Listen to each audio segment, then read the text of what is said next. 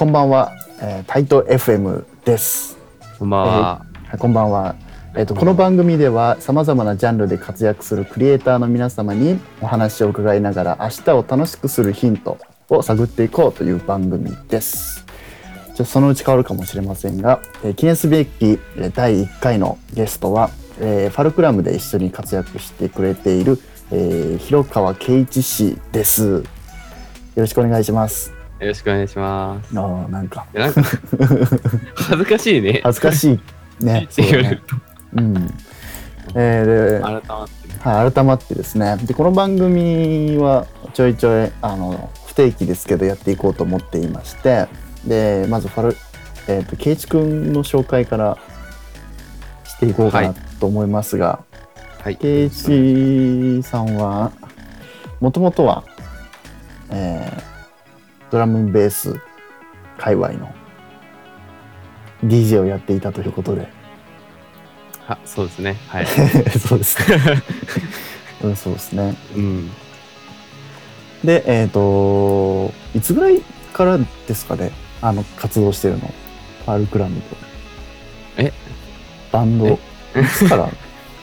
あの、え、DJ がですかね？お、DJ、クラブうん、で DJ がでいいですよ。DJ は初めてやったのが、うん。やった？どっから話せばいいの？まあ、現場に初めて出たのが、はい17かな ?6 か7の頃で、はいはいあの、よく行ってたレコード屋の紹介で、福岡で初めて DJ したのが、そうですね、えー16、17ぐらいの時でした。なるほど、なるほど。はヤングだったわけです。ヤングですね。ええで、その当時はどんなうん。曲を流してたんですか？うーん。な、でもそんなに変わってなくて、その、まあ、ドラムンベースですね、あほとんど。あの、やっぱレコードでやってて、ずっと。はいはいはい。で、その、レコードで出てる曲って結構、あの、リキッドファンクとかが多くって、うんうんうん。あの手に入りやすかったんで、うんうんうんまあ、そういうリキッドファンクとかをメインに DJ してました。なるほど。その、はいえっ、と、福岡？そうですね、あの、上京、大学入って上京するまではずっと福岡で、ほうほうほうほうじゃあ福岡のレコード屋さんは割とそっち寄りというかリキッドファンクとかが多かった。えーっと、なんて言ったらいいかな。ってたわけでもないんですよね。なんかまあ、もちろん、あの、普通に、というか、ドラムンベースだけじゃなくて、まあ、もちろんハウスだとかテクノうんうんの方が、まあ、数自体はもちろん多くて、うんうんまあ、福岡に面白いのが、あの、ジャングルエキゾチカっていう、なんか、あはい、あの、まあ、ドラムンベースっていうか、ジャングルあはいはいはいをもともとメインにしてたレコード屋さんかな？なのかな,、はいはいはいなんかはいはいがあって、まあ、そうですね。でも、そこも別にリキッドだけしか置いてなかったっていうわけでもなくて、単純にその、あの、スピ、スピアヘッドっていうレーベルうんうんうんが、あの、レコードをバンバン出してたから、数が多かったんですよ。なるほどなるほどはい。まあ、あと個人の好みとかもまあもちろんあって。もちろんねうん、じゃあもうそっからじゃあ最初からずっとドラムドラムだったっていう感じえ、最初、最初まあ、DJ は、はい、そうですね、うんずっとドラムンベースで。そうなんですね。だから16、7、17ぐらいでドラムンベースと出会ってるって。まあ、僕ら世代だとそうなのかな。そんくらい早いのかな。僕は全然出会ってなかったんで、17ぐらいの時は。ああ、うんまあ、そうですよね。うん、そう。だからいまだに多分出会わないまま、あの、年重ねる人の方が多い。あもちろん、もちん。ろん、もちろん。ええ全然。し、今時だと、今時の17歳とかは、ドラムンベースはもう出会う確率がすごい低いんじゃないかなと僕思ってるんですけど。そうっすよね。ね うん、そうかな、なんて。で、えっ、と、ちょっと話変わりまして、はいまあ僕と、えーファルクラムですね、うんうん。一緒にやっていて、まあ僕がギター、ボーカルやって、えー、ケイチの方が、まあ、キーボード、それからボーカル、それから、あれですね、コンポーズとかもはいはい。全般に2人でいろいろやってるわけですが、えーです。じゃあちょっと聞きたいなと思うのが、最近、うん。えーシングルで出した「オン・ザ・レイク」はいはいはい。それをですねあのちょっと音楽かけてみたいなと思いつつ、その後にですねあのどんなうんなんかそれについて、うん。まあ、制作秘話的なものとか。お聞きできたらいいかなと思います。了解です。はい、じゃあ音楽じゃあちょっとかけます。ファはいルク。ラムで「オン・ザ・レイク」です。「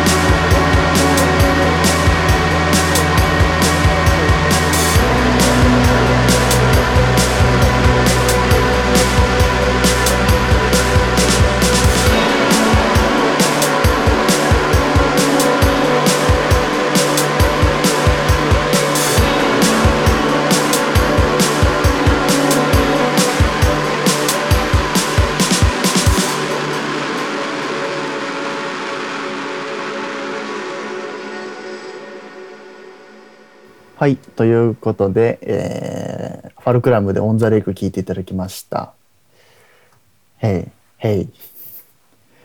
えー、じゃあまず、 On the Lake っていうタイトル、タイトルですけど、はいはい。これはなんか、どういった意味があるんですか？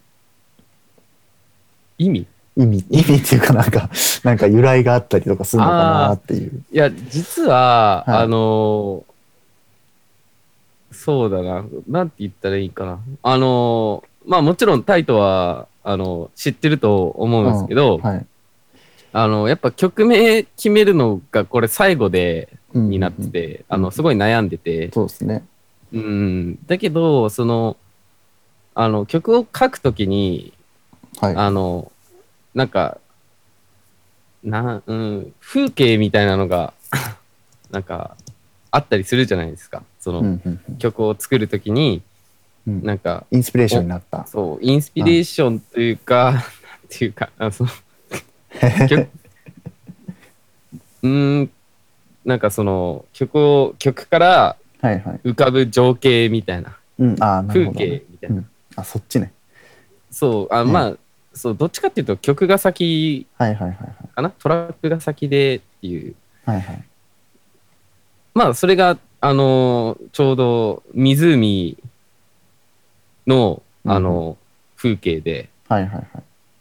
で、あのーまあ、歌詞書くときはそれそんなに意識してなかったけど、うんうんあのーまあ、歌詞書いてたら、ああ、まあ、ちょうど水場だしいいなと思って、うんうん。まあ、湖の上でっていう感じで、はい、 On the Lake という。 On the Lake、湖の上のイメージですね。湖の上のイメージ。はい。うん、そう。あ、で、補足すると、この曲は、あれですよね。歌、詩も、えー曲も、圭一君の方で作ってもらった。そうですね。まあ、あのーはい。ギターのはそのタイトに弾いてもらって、うんうんっていう感じで、まあ、ですよね。リードとかは俺がちょっと取ったけど、うんうんまあ、デモ、デモの状態で、はいはい。まあ、ほぼ完成してた状態ですよね。構成とか、そうですね。全まあ部、完成してて、うんうん。その後でレコーディング軽くして、でもう一回リエディットしたっていう感じのそうですね。作り方ですまあよ、ね。俺ら、これ、今話すべきかわかんないけど、はいはい。あの、ファルクラムのバンド自体が、あの、結構そういうことが多くって、うんうんあの、俺が、その、ほぼ完成まで、まあ、要するに結構、出来上がったデモを、あの、タイトに送ったり、タイトがもうほとんど出来上がったものを俺に送ったりとかしてることって結構多くって、そうですね。うん。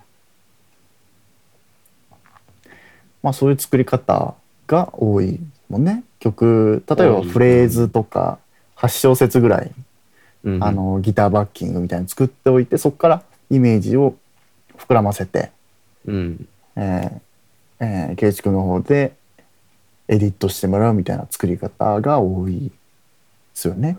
それはそうだね、うんあの、ワンサンドフォーエバーとか、まだ世に出てないけど、世に出てない 公開の。あれはそうそうそう、あのタイトが、う んあのギターフレーズを持ってきて、そうだね。そこからそう膨らませて作る確かに確かに。あれはね、世に出てないけど。世に出てないけど、まあこれから出ますんで。かけちゃっていいんじゃないですか？どうなの？じゃあ、いいじゃあ、かけお願いしますかけていいよね、別に。うん、このラジオだけしか聞けないけど、みたいな。全然いいよ。それかけてみましょう。はい。Once and Forever。ファルクラムで Once and Forever です。「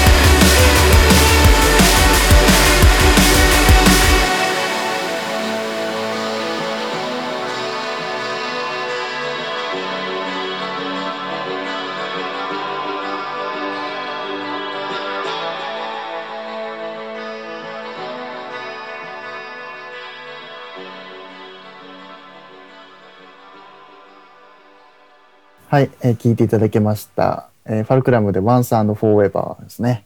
これ未未公開の、まあ、曲かもしれない。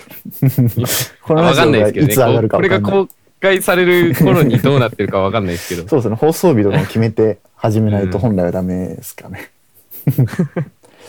はい。というわけで、まあ、ファルクラムバンドで、えっ、と、まあ、ね、いろんなインスピレーションを受けてますけど、シューゲイザーとか、うんうんドラムベース、もともとね、ケイチがドラムベースから DJ を始めたっていうところからあってですね、そんな感じでやってるんですけど、まあ僕、僕の話も実はした方がいいのかな。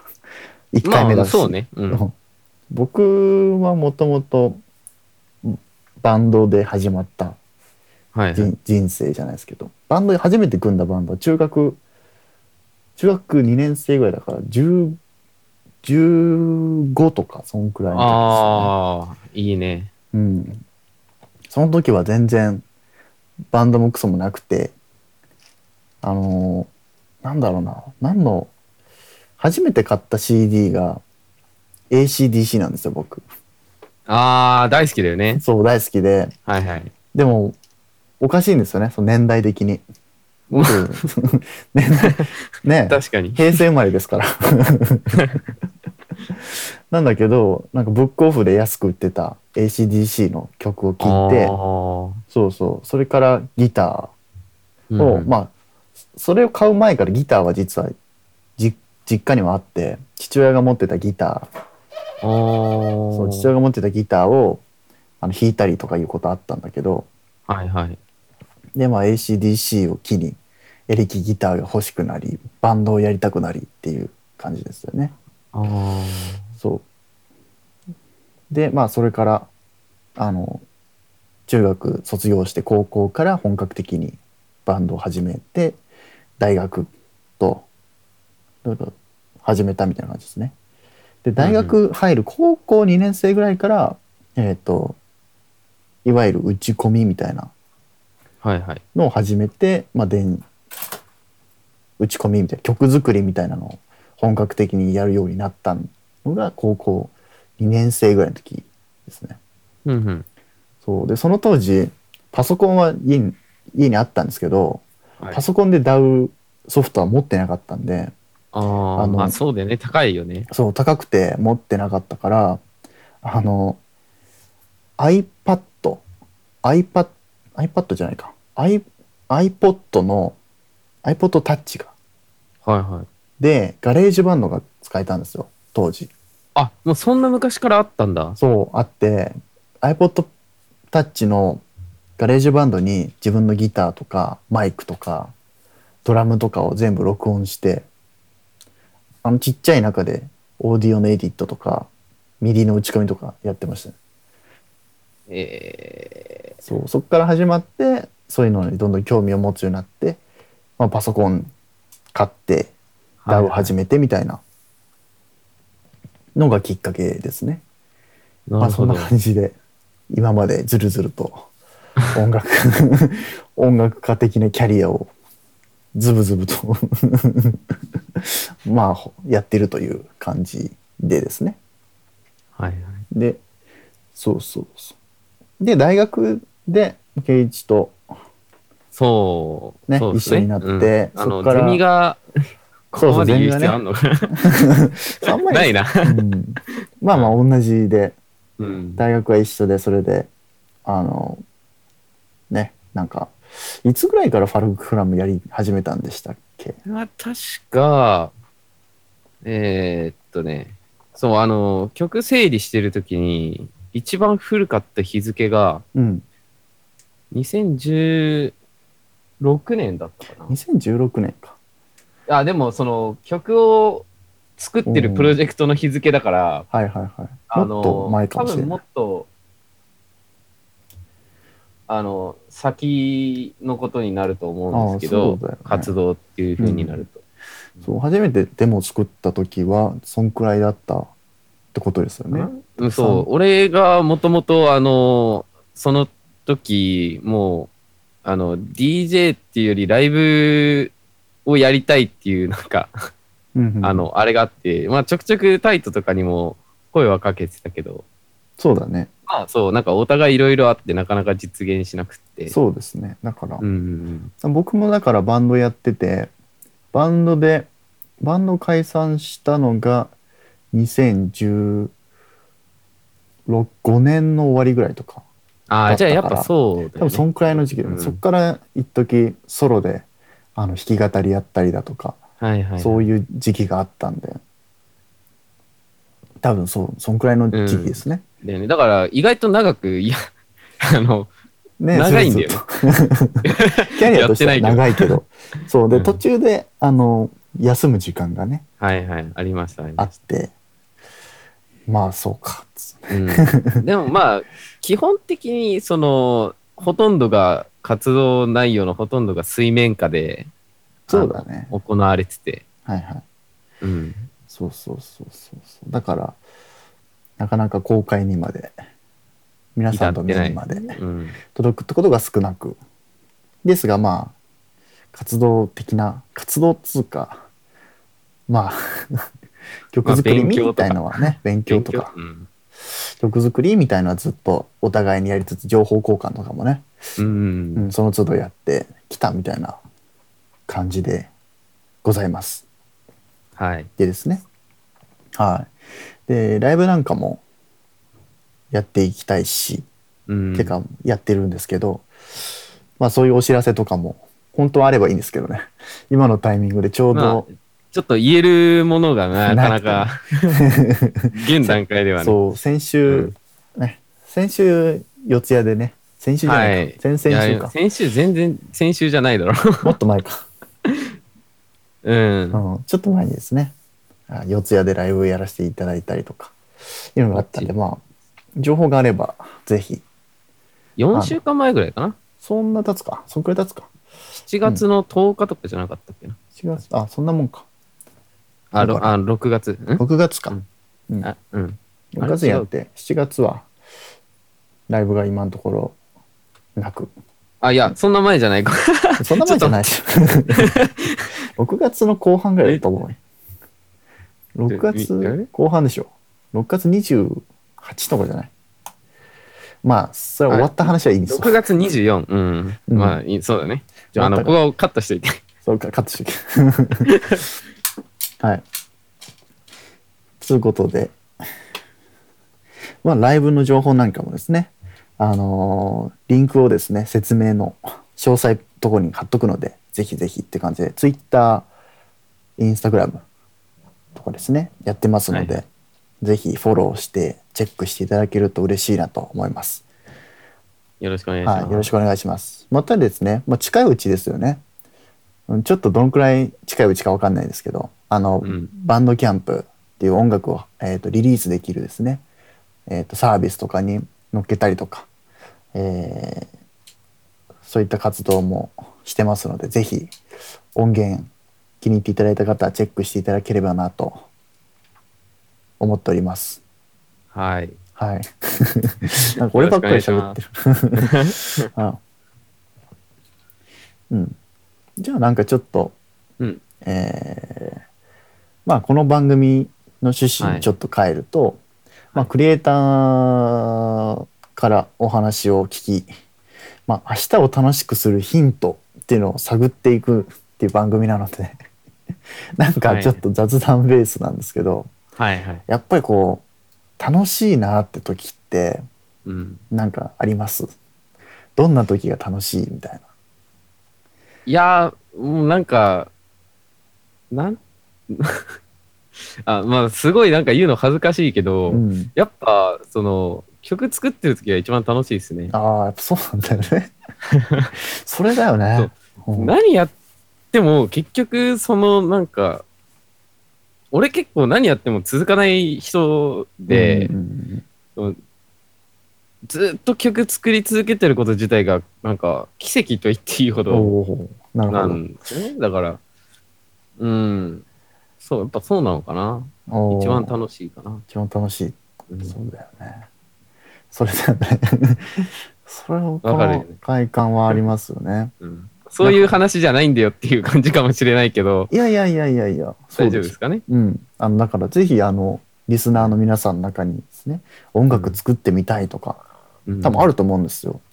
僕もそうだったしうん。ねあの例えば楽器できるけどなんか音楽作曲とかまでとかなかなかなかったりとか、もったいないですね。今だとね。もったいない。うん、今だとコンピューターがメインでねまあ作曲。作曲っつうかまあレコーディングっていうんですかね。うん。含めてコンピューターベースで、えーまあ、やることが多いっつうか。まあ我々はそれが多いんですけどうん。多いっていうかほぼ全てがそうですけど、今時 MTR だけで作ってる人いないんじゃないかな。うん、やっぱ。たまにね、うん。すごい変な人っていうか、そのああ、いいるあのけど。すごいそれに、なんかね魂を持ってるこだわりを持ってこだわりがあやってってそれもそれですごいオリジナリティだし、素晴らしいとことだと思う。うん。けどそう。コンピューターあればあのできちゃうっていうのがやっぱ魅力的っていうかねハードルが下がってるんだろうなっていううん。印象を受けますよね。うん。そうそれこそ僕なんて iPad タッチではいはい。あの曲作りレコーディングを、ね、今の iPhone よりもはるかに小さく はるかに性能が悪いやつでやってたんでうんそういうのもできたらいいんですかね。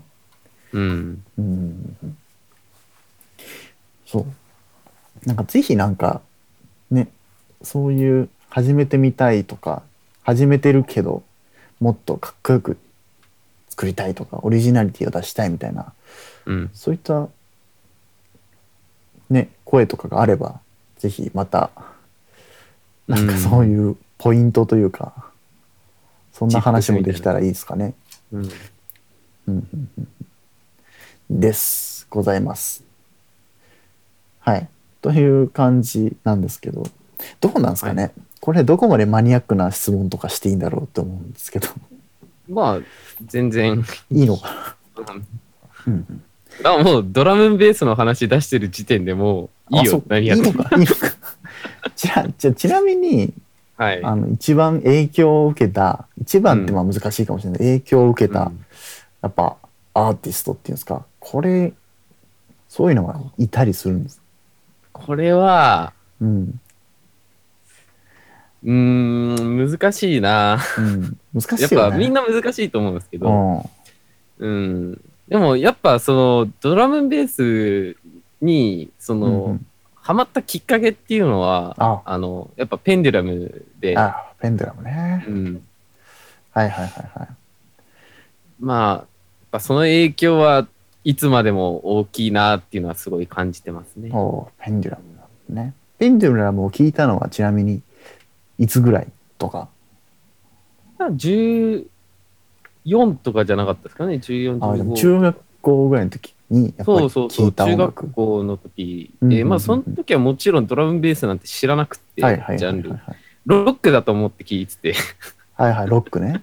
はいうんうんうんうんだからもうあれでしょ？そのオフスプリングとかと同じような感覚でそうそうそう。中学の時流行ってたうんそんくらいの感覚で聞いてたと。あの、ではもう、本当に当時は、そのもう、リンキンパークとかの延長線上リンに、キンパーク流行ってたね。そう流行っててね、あーまあめち、ゃ今めちゃ聞くと変に聞こえるけど、うん本当にそういう感じで見つけた曲で、はいはいはいはいはい。うん、アーティストで、バンドで。あれね。ペンデュラムなんだね、その、しドラムベースへの入り口は。そうそうそう。うんうんじゃあ、なんか、これペンデュラムかけたいんですけど、うん。どうなの？著作権的にどうなんだろうっていうのがあるんで、かけれたらかけます。うん。調べてかけますということで。はい。まあ、聞いても。ちなみにリクエスト曲とかあります？俺から、うん。そのペンデュラムペンで。デュラムであれば。かけれたらかける。ほうほうほう。あーまあ、じゃあ、ホールドやから、あ、ホールドからね。うん、うん。あれやっぱだったんだよね、確か、あの、初めて聞いたのはいはいはいはいはい。あの曲は、うんあの、なんていうのかな。なんかドラムベースの、まあこれ、あの、気を悪くしないでほしいんですけど、あの、ドラムベースの、なんか中で、はいはい。すごいアーティスティックな時期だったなと個人的に思ってて、そのはいはいはいはい2006年とかはいはいはい。あたりの。で、まあ、ペンデュラムの中でも一番そういうなんか、彼らの音楽性を強く感じることができるアルバムだと思うんですよね。なるほど、なるほど。Hold Your Color、ペンデュラムで Hold Your Color、かけれるでしょうか？クイズみたいになってる。なるほど。でした。かけれなかったらすいませんっていうことで。かけれた場合だけ。うん。うん。という形で、はい。じゃあなんかこれ、どうなんだろう。そろそろお時間かなっていう感じなんですけど、うん。